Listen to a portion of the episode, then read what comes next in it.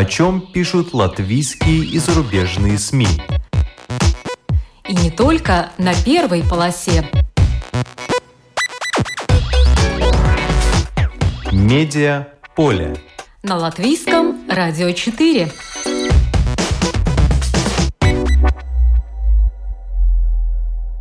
Здравствуйте! Вас приветствует Марина Ковалева в эфире «Медиаполе». 24 февраля исполнится год с начала войны России в Украине. Главный редактор Латвийского радио Анита Брауна и главный редактор Латвийского радио 4 Анна Строй расскажут, какие программы и проекты подготовлены к этой дате. Один из проектов ЛР-4 – поэтическая композиция «365 февраля», Работая над ним, Анна Строй записала интервью с литературоведом Дмитрием Кузьминым, чтобы разобраться с таким явлением, как русская антивоенная поэзия периода войны в Украине. В интервью Анне Строй Дмитрий Кузьмин о смелых российских поэтах и накоплении поэтического багажа, даже при отсутствии пока еще какой-то видимой перспективы возрождения русской культуры – к 24 февраля портал РусТВНет запускает проект «Взаимные претензии». Премьера сегодня. Как научить всех жителей Латвии латышскому языку?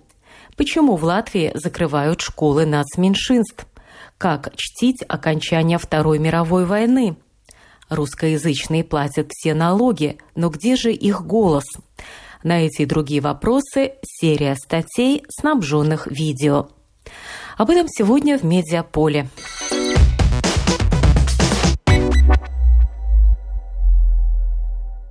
Как сейчас помню, 20 февраля, прошлый год. Чудесное воскресное утро.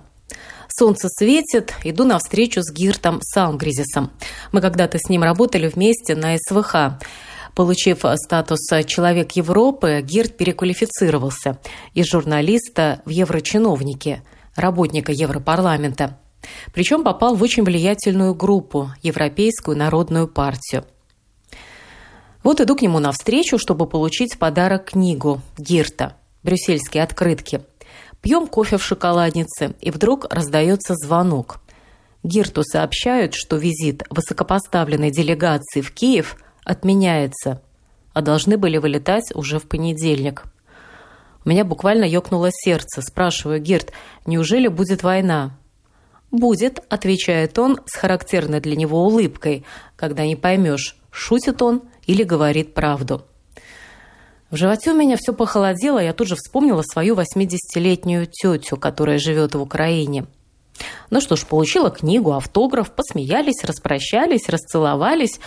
Нет, все-таки пошутил, подумала я и гнала темные мысли прочь, пока 24 февраля рано утром не раздался звонок. Кажется, началось. И понеслось.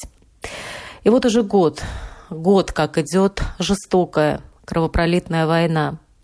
Год, как украинцы героически защищают свою страну, да и по большому счету нас с вами – годовщине развязанной Россией войны в Украине Латвийское радио подготовило специальную программу. Что можно послушать на этой неделе, расскажет главный редактор Латвийского радио Анита Брауна. Mēs uzskatām, ka kara frontē Ukrainā pašlaik izšķirās Eiropas nākotne un arī mūsu Latvijas nākotne. Un tieši ar tik lielu nopietnību un atbildību mēs pieminēsim šo datumu Latvijas rādio. Мы считаем, что на фронте в Украине сейчас решается будущее Европы и будущее Латвии. Поэтому с такой серьезностью и ответственностью мы отметим эту дату на латвийском радио. Это будет сделано на всех каналах в соответствии с их спецификой.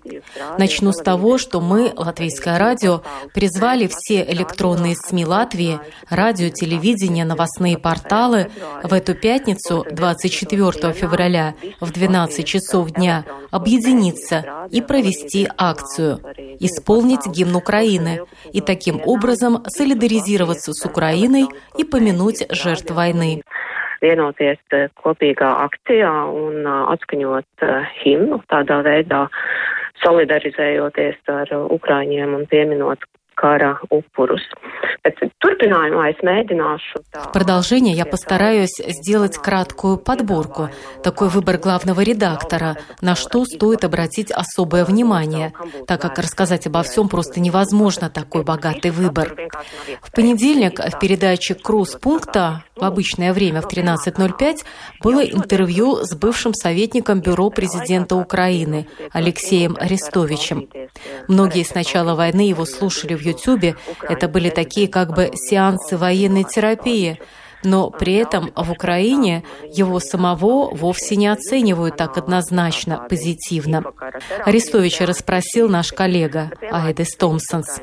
Также из предложения Первого канала я хотела бы упомянуть цикл, который готовит журналист Эдуард Лининш – что будет с Россией? Очередная программа выйдет 23 февраля в 15 часов 5 минут. В этом цикле Эдуард Лининш пытается заглянуть в будущее самой России. Что означает эта война для России? На этой неделе он будет говорить с основателем организации по содействию развития гражданского и правового общества в России – фонда «Свободная Россия» Натальей Арно и адвокатом фонда Евгенией Карамурзой, которая является женой заключенного оппозиционера Владимира Карамурзы. На втором канале латвийского радио ЛР2 вечером 24 февраля будет прямая трансляция концерта, посвященного Украине. Концерта, который состоится на восстановленной арене Рижского цирка. Те, кто не смогут попасть на этот концерт, смогут послушать его с 9 часов вечера в эфире ЛР2. Там будет звучать как поп-музыка, так и академическая музыка. Un tie, kuri netiek uz pašu koncertu, varēs klausīties to 9 vakarā LR2 ēterā. Tur ir tiešām gan populārās mūzikas, gan akadēmiskās mūzikas un uzziets, teiksim tā, pulcējies. Это была Анита Брауна, главный редактор латвийского радио, которая назвала некоторые передачи из обширной программы, подготовленной к 24 февраля. А что можно послушать на этой особой неделе на нашем канале, расскажет главный редактор Латвийского радио 4 Анна Строй. Латвийское радио 4 целый год, конечно, провело под знаком Украины. И знаете, вот как бывает, когда из жизни уходит 200 человек, есть такое у психологов выражение синдром годовщины. Вот для нас всех, наверное, кто эту войну принимает близко к сердцу, пусть даже находясь далеко из безопасности, это тоже вот такой синдром годовщины. Поэтому у нас программ очень много, и получается даже, что в тех иногда программах и передачах, которых мы не планировали говорить об Украине, все равно эта тема будет э, центральной и, и очень важной. Э, я начну, наверное, с того, что нам удалось отправить в Украину нашего специального корреспондента Людмилу Пилипа, начиная с понедельника э, в двух информационных программах э, «Утренней Домской площади» и «Вечерние подробности» звучат ее специальные репортажи из Украины. Это очень трудно, на самом деле, организовать такую командировку, но, но получилось, и мы очень ждем интересных живых материалов – очень надеемся на то, что все договоренности, все встречи состоятся и будут новые встречи. Каждый день, значит, Домская площадь и подробности э, сюжет из Украины. А в какой регион отправилась Людмила Пилип? Э, она будет в Киеве, и поскольку она едет через Львов, э, в понедельник э, прозвучал сюжет о ее дороге туда, и сегодня о ее пребывании во Львове. Львов, как мы знаем, это перевалочный пункт для беженцев, это сейчас такая, можно сказать, гуманитарная столица Украины. И мы пытались отправить ее и дальше, на восток, там, где идут бои, но это невозможно без специальной подготовки, и это трудно организовать в плане логистики. В общем, в основном наши материалы будут из э, непокоренного Киева. На сколько дней Людмила отправилась э, э, в Киев? Людмила уехала уже в субботу, поскольку дорога очень э, длинная и трудная. И иногда э, тот отрезок пути, который занимал, например, ночь, как от Львова до Киева, сейчас занимает гораздо больше времени. Но вернется, вот как бы в эфире это звучит с понедельника по пятницу. Э, угу. Для Людмилы это не просто профессиональный вызов.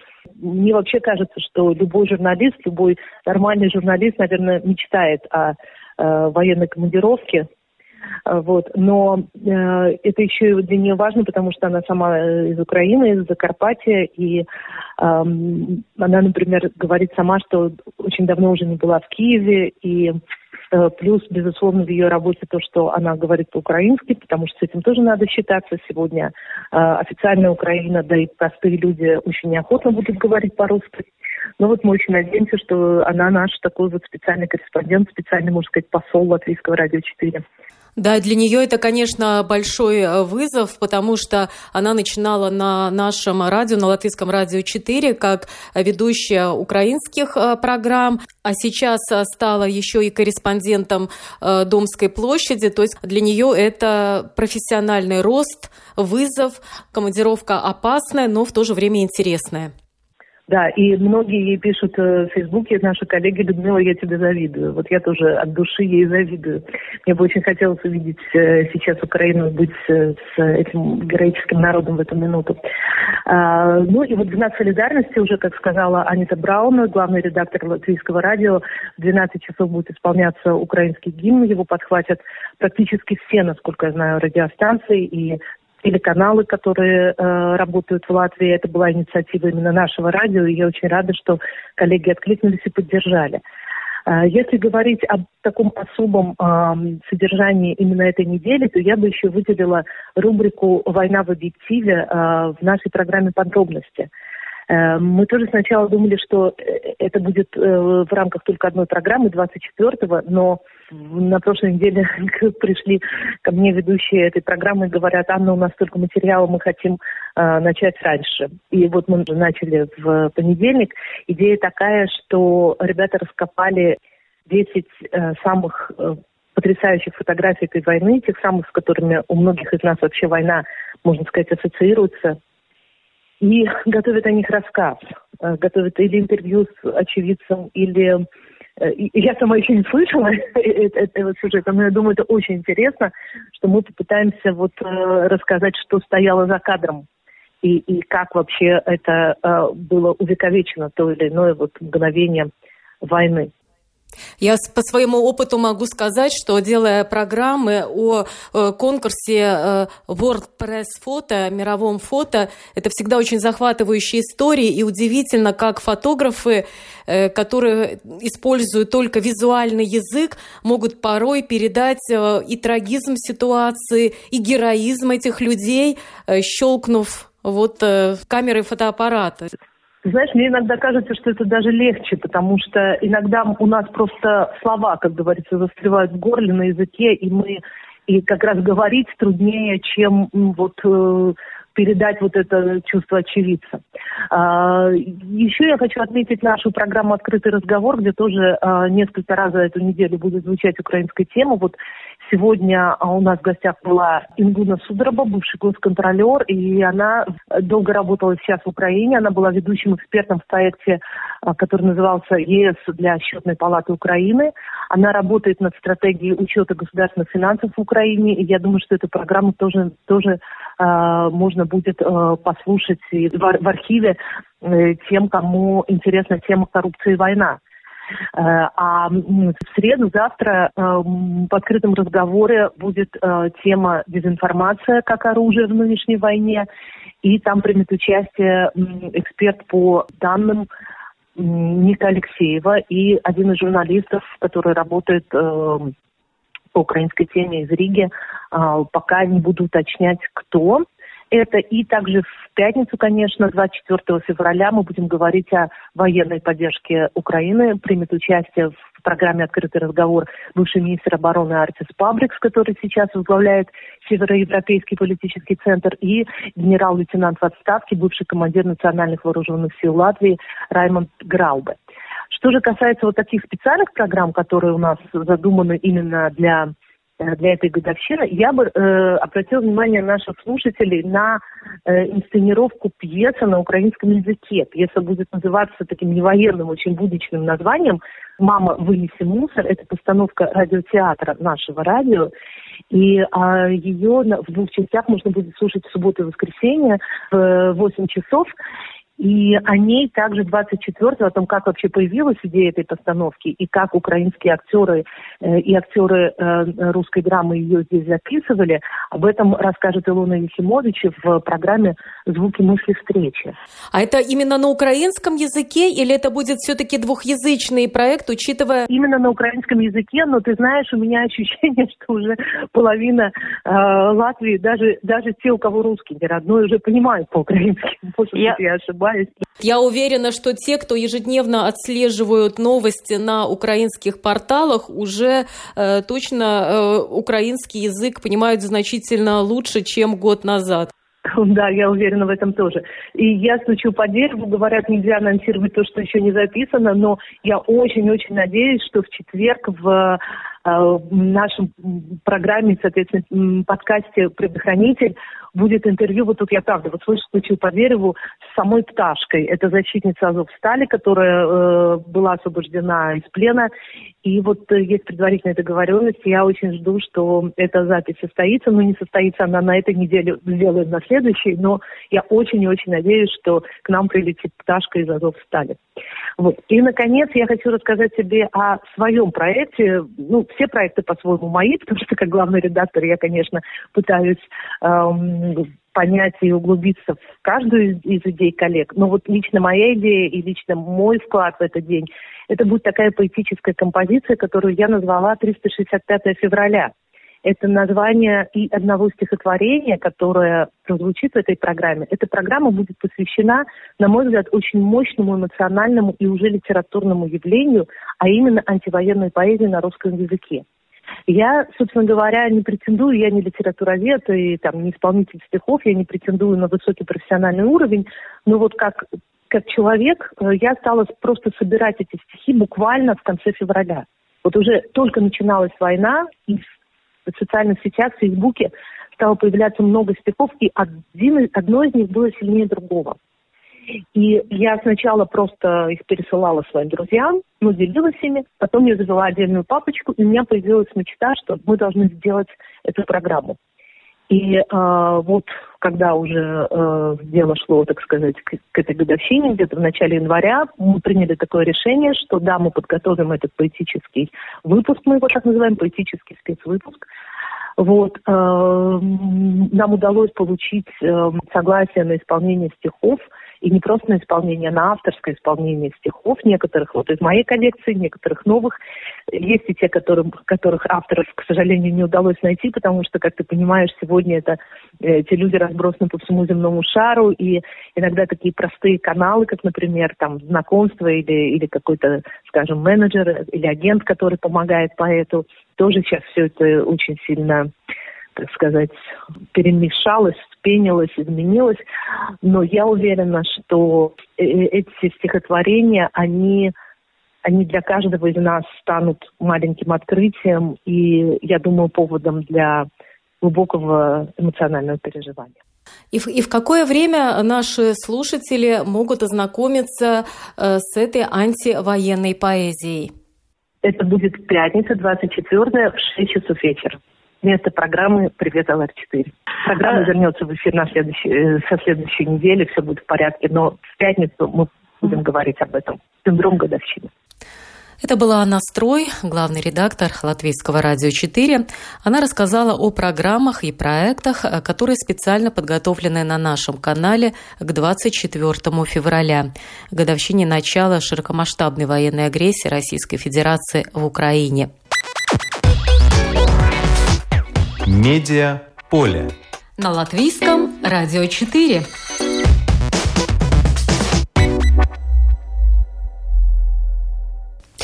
Час антивоенной поэзии на ЛР4 в эту пятницу, а пока мне хотелось бы предложить вашему вниманию фрагмент видеозаписи YouTube-канала «Скажи Гордеевой», где Юрий Шевчук впервые прочитал стихотворение «Родина, вернись домой». Юрий Шевчук, российский рок-музыкант, певец, автор песен, поэт, лидер рок-группы ДДТ. В интервью Екатерине Гордеевой Шевчук летом говорил, что группа ДДТ сейчас очень нужна России на концертных площадках, потому что это резко социальная группа. У нее много песен размышлений и о родине, и о прошлом, и о будущем. И что ДДТ должны сейчас играть именно в России, потому что на Западе хватает своих миротворцев, а вот в России их маловато.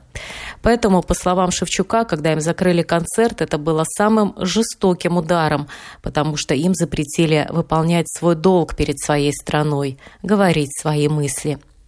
Итак, Шевчук, Родина, вернись домой.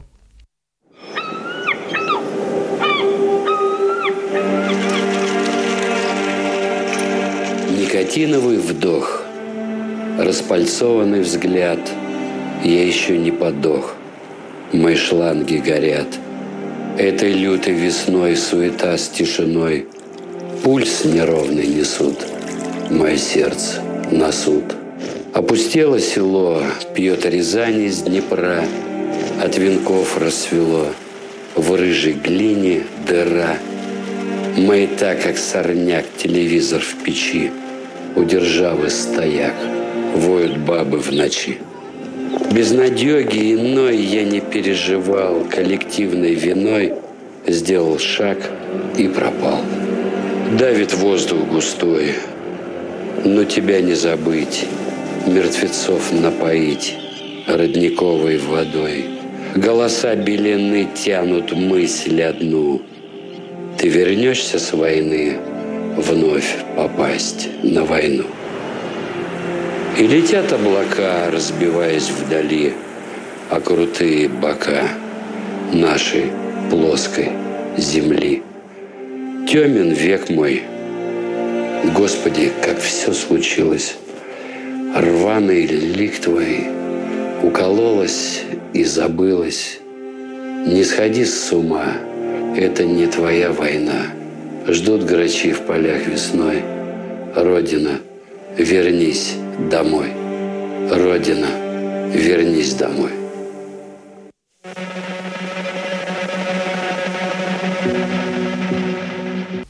Интервью с лидером группы ДДТ Юрием Шевчуком «Родина, вернись домой» было выложено на YouTube-канале «Скажи Гордеевой» 12 июля 2022 года.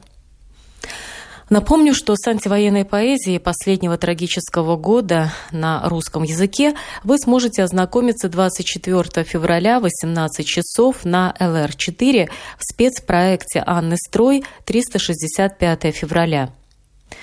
Работая над этой поэтической композицией из работ целого ряда авторов, Анна Строй записала интервью с Дмитрием Кузьминым, чтобы разобраться с таким явлением, как русская антивоенная поэзия периода войны в Украине. Дмитрий Кузьмин – это российский поэт, литературный критик, литературовед, издатель, переводчик. Еще в 2014 году Дмитрий Кузьмин эмигрировал в Латвию, уже тогда заявив о своем резком неприятии политического курса России – уже лет 20 он переводит на русский произведения украинских поэтов, которые сейчас, по его признанию, вздрагивают, когда заходит речь о возможности перевода их произведений на русский. В интервью Ани Строй Дмитрий Кузьмин о смелых российских поэтах и накоплении поэтического багажа даже при отсутствии пока еще какой-то видимой перспективы возрождения русской культуры. Предлагаю вам послушать запись этого интервью. Дмитрий, ну давайте там, как говорится, быка за рога. Вот скажите, пожалуйста, как вы оцениваете вообще феномен вот этой антивоенной поэзии? И вообще можно ли уже о нем говорить, как о литературном явлении? А, довольно сложно ответить коротко, потому что, а, с одной стороны, явление есть в том смысле, что уже вышло только по-русски полдюжины книг, и по меньшей мере еще на английском, французском и греческом, если я ничего не пропустил. Вы имеете в виду антологию? Да, э, я вот имею в виду антологию. Поэзии, которая появилась между 24 и, условно да. говоря, февраля да, и нашими поэзии вот этого последнего года.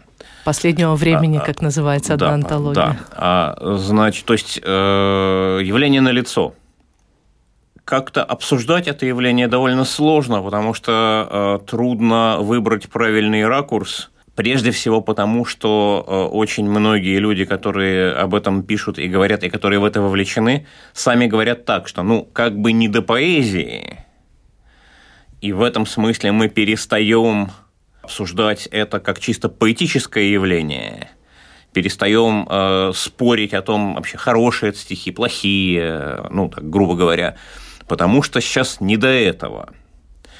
И в этом ракурсе мы тогда говорим об этом как о явлении социально-психологическом, как о возможности представить себе, каков масштаб внутреннего сопротивления э, этой войне у тех, кто пишет и думает по-русски. Масштаб большой, то есть людей в это вовлечено много.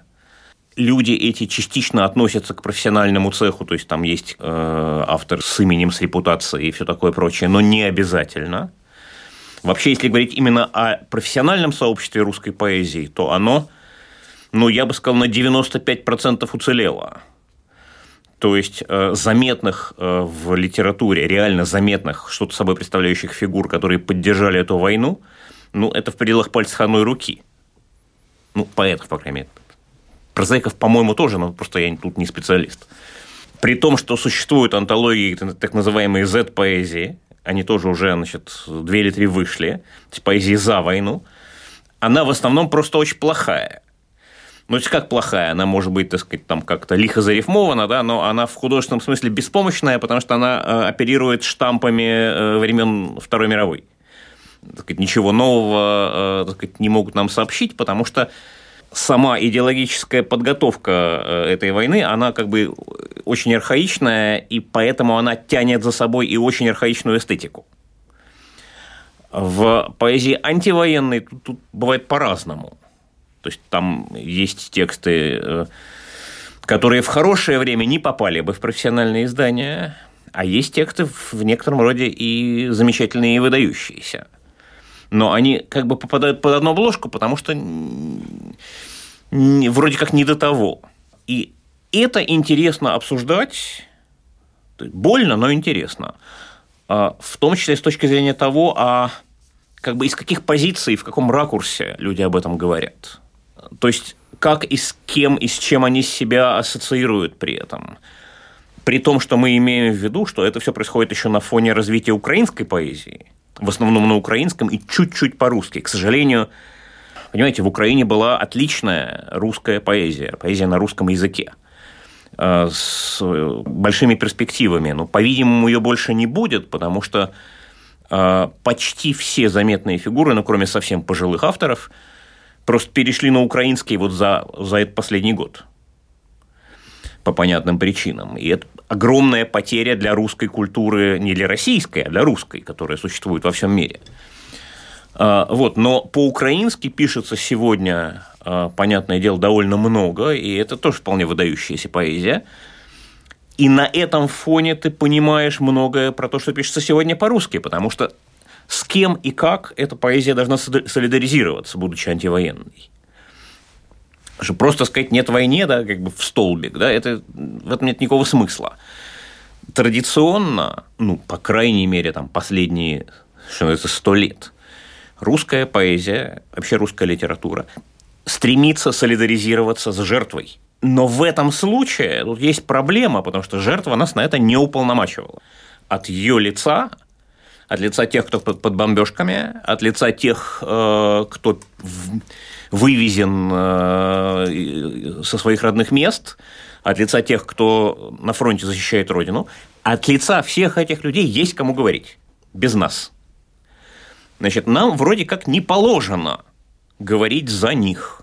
И при этом, если русские поэты будут молчать, то вообще как бы русская совесть умрет как таковая. Разумеется. Разумеется, но очень трудно в этой ситуации найти как бы позицию, из которой ты можешь что-то сказать. А, а позиция критики России? Опять же, в чем проблема позиции критики? Значит, что мы можем про это сказать, чего, чего мы до сих пор не знали? Ведь в этом же проблема. Да? По идее, искусство должно нам открывать то, чего мы не знали раньше. Чего мы про Путина не знали раньше? Ну, может, тут Ну, откровенно знал. говоря. А, то есть это еще одна проблема. Очень многое из того, что нужно было бы сейчас сказать, уже было сказано после Чеченской войны, после Грузинской войны. Но в литературе это не носило такой массовый характер, как сейчас. Массовый, может быть, не носило, но какие-то ключевые тексты вполне уже были написаны. Кому надо, их прочли. А, и в этом смысле получается, что очень часто эти тексты, вот пишущиеся сегодня, они как бы немножко самопожирающие, да, они обращаются на нашу собственную беспомощность перед лицом этого зла. Это чувство вины, а. чувство а, стыда, чувство ужаса. Понимаете, тут как бы вины, стыда, тут как бы у всех по-разному, да, потому что если это исходит как, от какого-то, ну, сравнительно старшего поколения, да, оно может себе самому что-то предъявить, что, ну, вот, может быть, мы что-то не, сказать, не доработали, не, не доделали. И такая поэзия есть, и как бы она иногда довольно так берет за живое. Если это пишут молодые авторы, что они могли сделать, да? А, вот в книге э, «Поэзия последнего времени» там есть такой центральный текст, написанный очень молодой э, девушкой по имени Варвара Недеогло, ей лет 20, 23, 24, честно говоря, я точно не знаю, потому что ее как бы раньше не было этой фигуры, да, это вот э, один из самых ярких поэтических дебютов прошлого года, но вот в такой вот несчастной, так сказать, обстановке.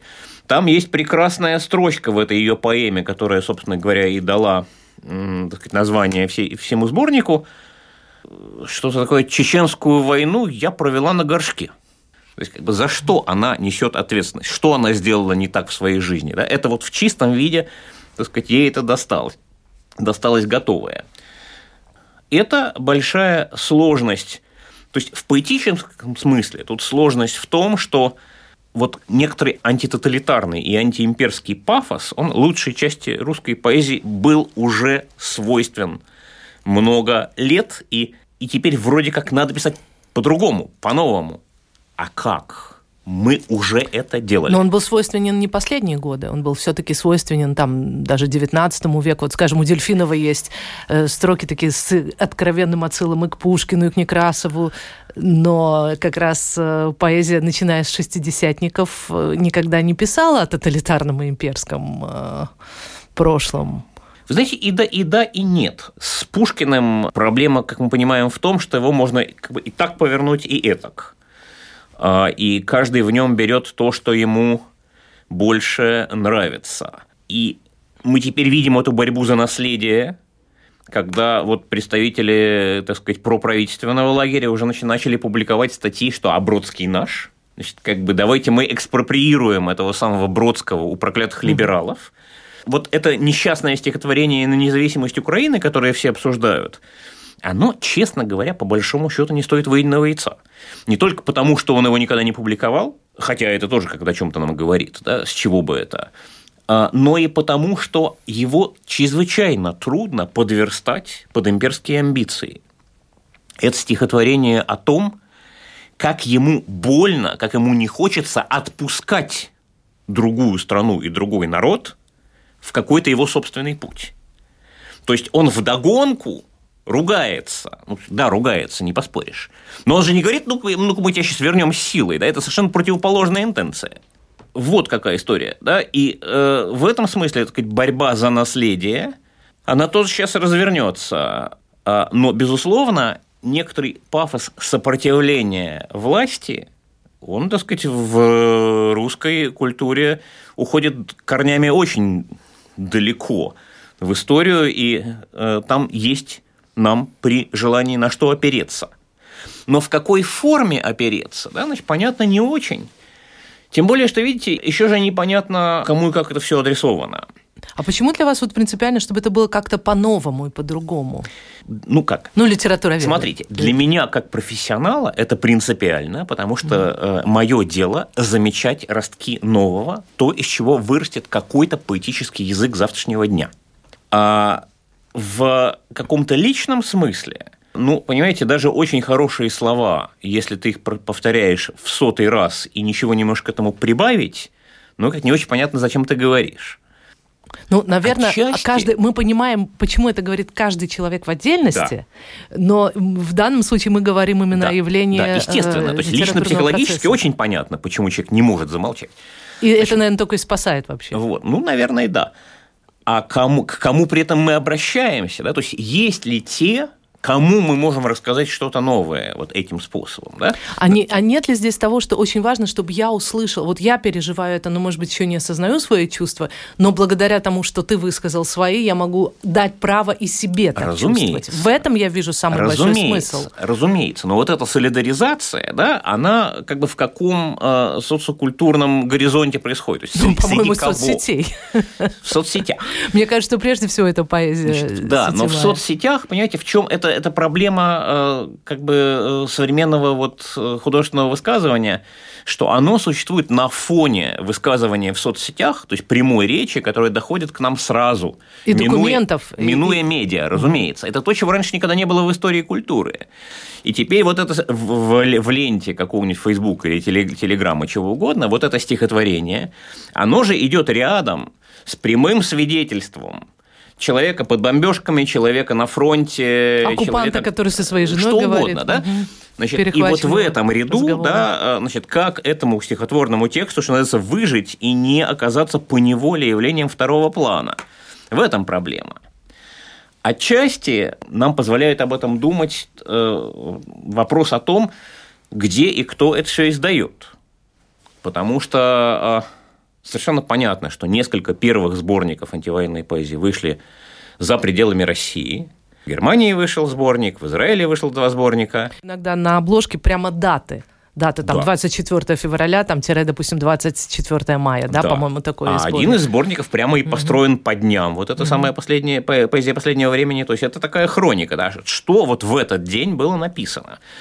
Когда-нибудь, что называется, исследователи сопоставят эту хронологию этих текстов с хронологией военных действий, с хронологией арестов и так далее, и так далее. Это тоже как бы все познавательно будет для для изучения сегодняшнего дня. Вообще, знаете, когда начинаешь думать о том, как это будет выглядеть спустя там, не знаю, полвека, то ловишь себя на том, что мы, может быть, что-то не совсем правильно сейчас делаем. Да? Вот а, ну, вот когда мы читаем сегодня стихи, написанные там в Первую мировую войну, во Вторую мировую войну, книги, напечатанные тогда же, да, мы думаем о том, как вот люди были молодцы, да, то есть в таких ужасных условиях они находили в себе силы публиковать, писать, да, что-то важное, что-то кстати сказать, не сиюминутная, совершенно не обязательно привязанная к этим страшным обстоятельствам.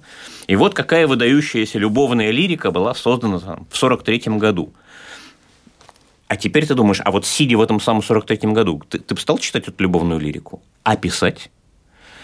Да, то есть вот это как бы из сегодняшнего дня многое видится невозможным, про что ты как знакомый с историей культуры понимаешь, что вообще-то оно возможно и необходимо. Но как заставить себя это делать? Значит, э, вернусь к предыдущему. А, а, как неудивительно, две антивоенные антологии вышли в России. И это, конечно, в некотором роде подвиг, потому что, в принципе, за, за то, что в них написано, да, значит, всех участ, участников вполне им, имеет возможность власть значит, э, призвать от, к ответу. А, да, отправить куда, куда следует. То есть прецеденты арестов, судов и тюремных сроков там есть уже гораздо заменьшее. Фу-фу-фу. Пока этого не произошло. Мы не знаем почему. Возможно, потому что, собственно говоря, э, вот смысл э, российских репрессивных законов не в том, чтобы пересажать всех, а в том, чтобы каждый ходил под угрозой и понимал, что, в принципе, тебя тоже могут взять в любую секунду. И больше двух не собираться. Да, при, при том, что там, так сказать, в этих книгах там по 150 авторов, да, то есть как, собрались уже, да, как бы выдали себя с головой, начальству. Начальство пока ничего не делает, но это не значит, что оно завтра не сделает. Но проблема же еще и в том, что э, это довольно все сложно распространяется теперь. Э, вообще независимое российское книгоиздание потерпело, конечно, полную катастрофу в результате. То есть, ну, как большие издательства, как, как работали, так работают, э, делают вид, что ничего, ничего не произошло, да, а маленькие независимые издательства почти все закрылись потому что, э, так сказать, цензура и, и, и непонятно, как будет дальше. Но вот издательство Ивана Лимбаха, которое выпустило эту самую поэзию последнего времени, оно, конечно, героически себя ведет, дай бог, чтобы все, все, все там обошлось. Но и читатели что же, как бы половина разъехалась по разным другим странам, прямо скажем. А куда теперь им, ну, наверное, там им не очень пока до книжек. Ну и интернет-издание, конечно, никто не отменял. И в этом смысле ключевой наш ресурс сейчас это то, что называется ROAR, Russian Oppositional Art Review. Угу. Такой есть ресурс. Значит, его делает выдающаяся значит, поэтесса и писательница э, Ленор Горалик. Она живет в Израиле, а родилась в Днепропетровске в свое время. И это такой ежемесячный ресурс, значит, ну, со стихами, с прозой, с какими-то визуальными работами, и они еще ухитряются его волонтерски переводить там на разные языки частично. Английский, французский, итальянский, японский, бог знает что. То есть, иными словами, коротко говоря, да, явление есть, оно большое. Что с ним делать, как к нему относиться, даже изнутри него самого э, пока э, не очень ясно, потому что все мы так и пребываем в состоянии шока и, так сказать, нокдауна, э, и не видим перспективы. Ну, вы согласитесь, наверное, со мной, что там в 1943 году обсуждать перспективы возрождения немецкой культуры после того, как морок гитлеризма, так сказать, с нее спадет, ну, как не очень своевременно. Ну, ну, ну, то есть мы верим, что спадет, но где, когда, как и что после этого к этому моменту останется, да, трудно предугадать. Но когда спадет, да, значит, мы, мы обнаружим, что мы не с пустыми руками, да, что за это время ну, накоплен какой-то вот объем это было интервью главного редактора ЛР4 Анны Строй с российским поэтом, литературоведом и переводчиком Дмитрием Кузьминым, который с 2014 года живет в Латвии. Напомню, что вечер русской антивоенной поэзии на ЛР4 24 февраля, 18 часов после выпуска новостей. Медиа поле. На латвийском радио 4.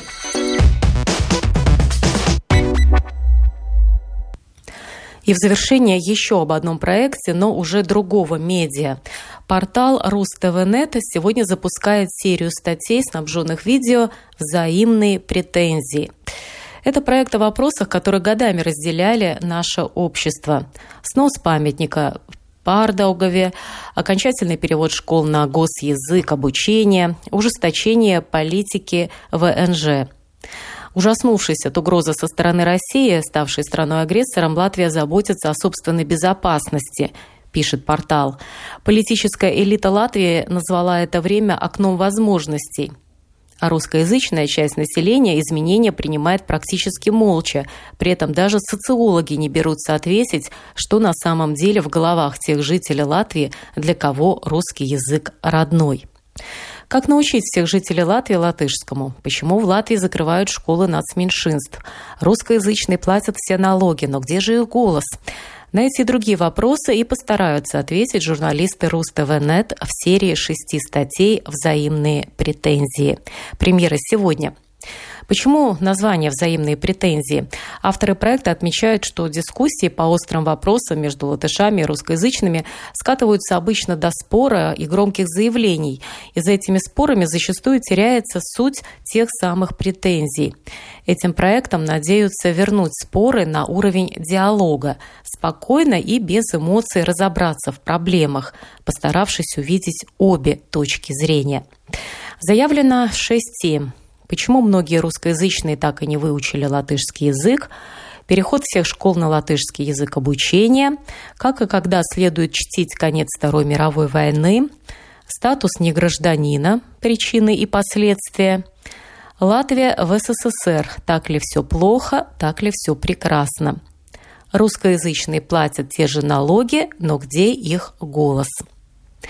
Коротких видео интервью приняли участие Том Лусис, публицист ТВНет, Алексей Стетюха, публицист, Владислава Романова, активист, Инга Спринди, журналист-исследователь Ребалтика, Инна Плавока, главный редактор портала «Чайка ЛВ» и Фредерик Созус, лектор и публицист. Предлагаю послушать вам нарезку их высказываний. Проблема та, ka латвийцы vienkārši saprot крievu валоду. Мне кажется, что скорее нужно было э, в самом начале всем сдавать на гражданство. Tas, ka 9. māja svinības izvērtās tik masīvas, ir Nila Ušakova nopelns. Закрыли вас, и слава богу, все равно вас читать невозможно, и смотреть невозможно. Mēs nekad neatrisināsim daudzus jautājumus pēc pilnībā, jo viņi nav atrisināmi. Но в целом я тоже думаю, что это будет такой а, для всех а, rusскоязычных хороший пинок. Un, ja kāds no krieldegiem šobrīd šo saka, piedodiet, tur runā jūsu slinkums. Обеими руками за. Mēs vainojam šos cilvēkus, kas ir no šīs vidas radušies, bet mēs šajā vidē neesam investējuši. Бог с вами. Подготовьте э, почву. Šobrīd jau Latvijā necenšas iznīcināt uh, visu krievisko un kultūru, kā tas bija padomu laikā. Та же самая пропаганда э, как бы воспитывала и вкладывала в головы людей, что э, мы единая нация, но советская. И вся вот эта э, латышская идентичность, она, ну, мне кажется, наоборот, пресекалась. Un es uzskatu, ka tas ir uh, sava veida, un arī šobrīd, toreiz bija, un arī šobrīd ir sava veida apdraudējums. До 24 февраля я бы сказала нет. Piemēram, uzdevies ar citu jautājumu. Mēs kādam čekistam esam atņēmuši pilsonību, Latvijas pilsonību? Nē. Если ты где-то появляешься как ну, русскоязычный, ты должен, ну, как я и говорил, покаяться, сказать, что я против Путина, я против России, я против там, войны на Украине. Tas ir tāds tiešām kroplīgs elements. Eh, Šī te nepilsoņa pasa un nepilsoņa status Вспомнить, но без всяких цветов, ленточек, не дай бог, э, и, и какого-то празднования. Atrodiet iemeslus, lai runātu latviešu valodā, un atradīsies runātāji. Почему латвийское государство считает, что, что это не нужно, мне, мне трудно понять. Kaut kādā mērā muļķīgi, nu, ka, lai līdz šim nonāktu, vajadzēs sākties karam Ukrainā.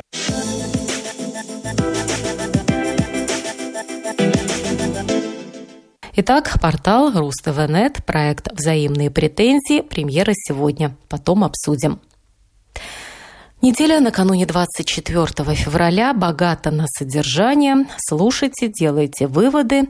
И надеюсь, что в скором времени мы будем отмечать не дату начала войны в Украине, а ее окончание.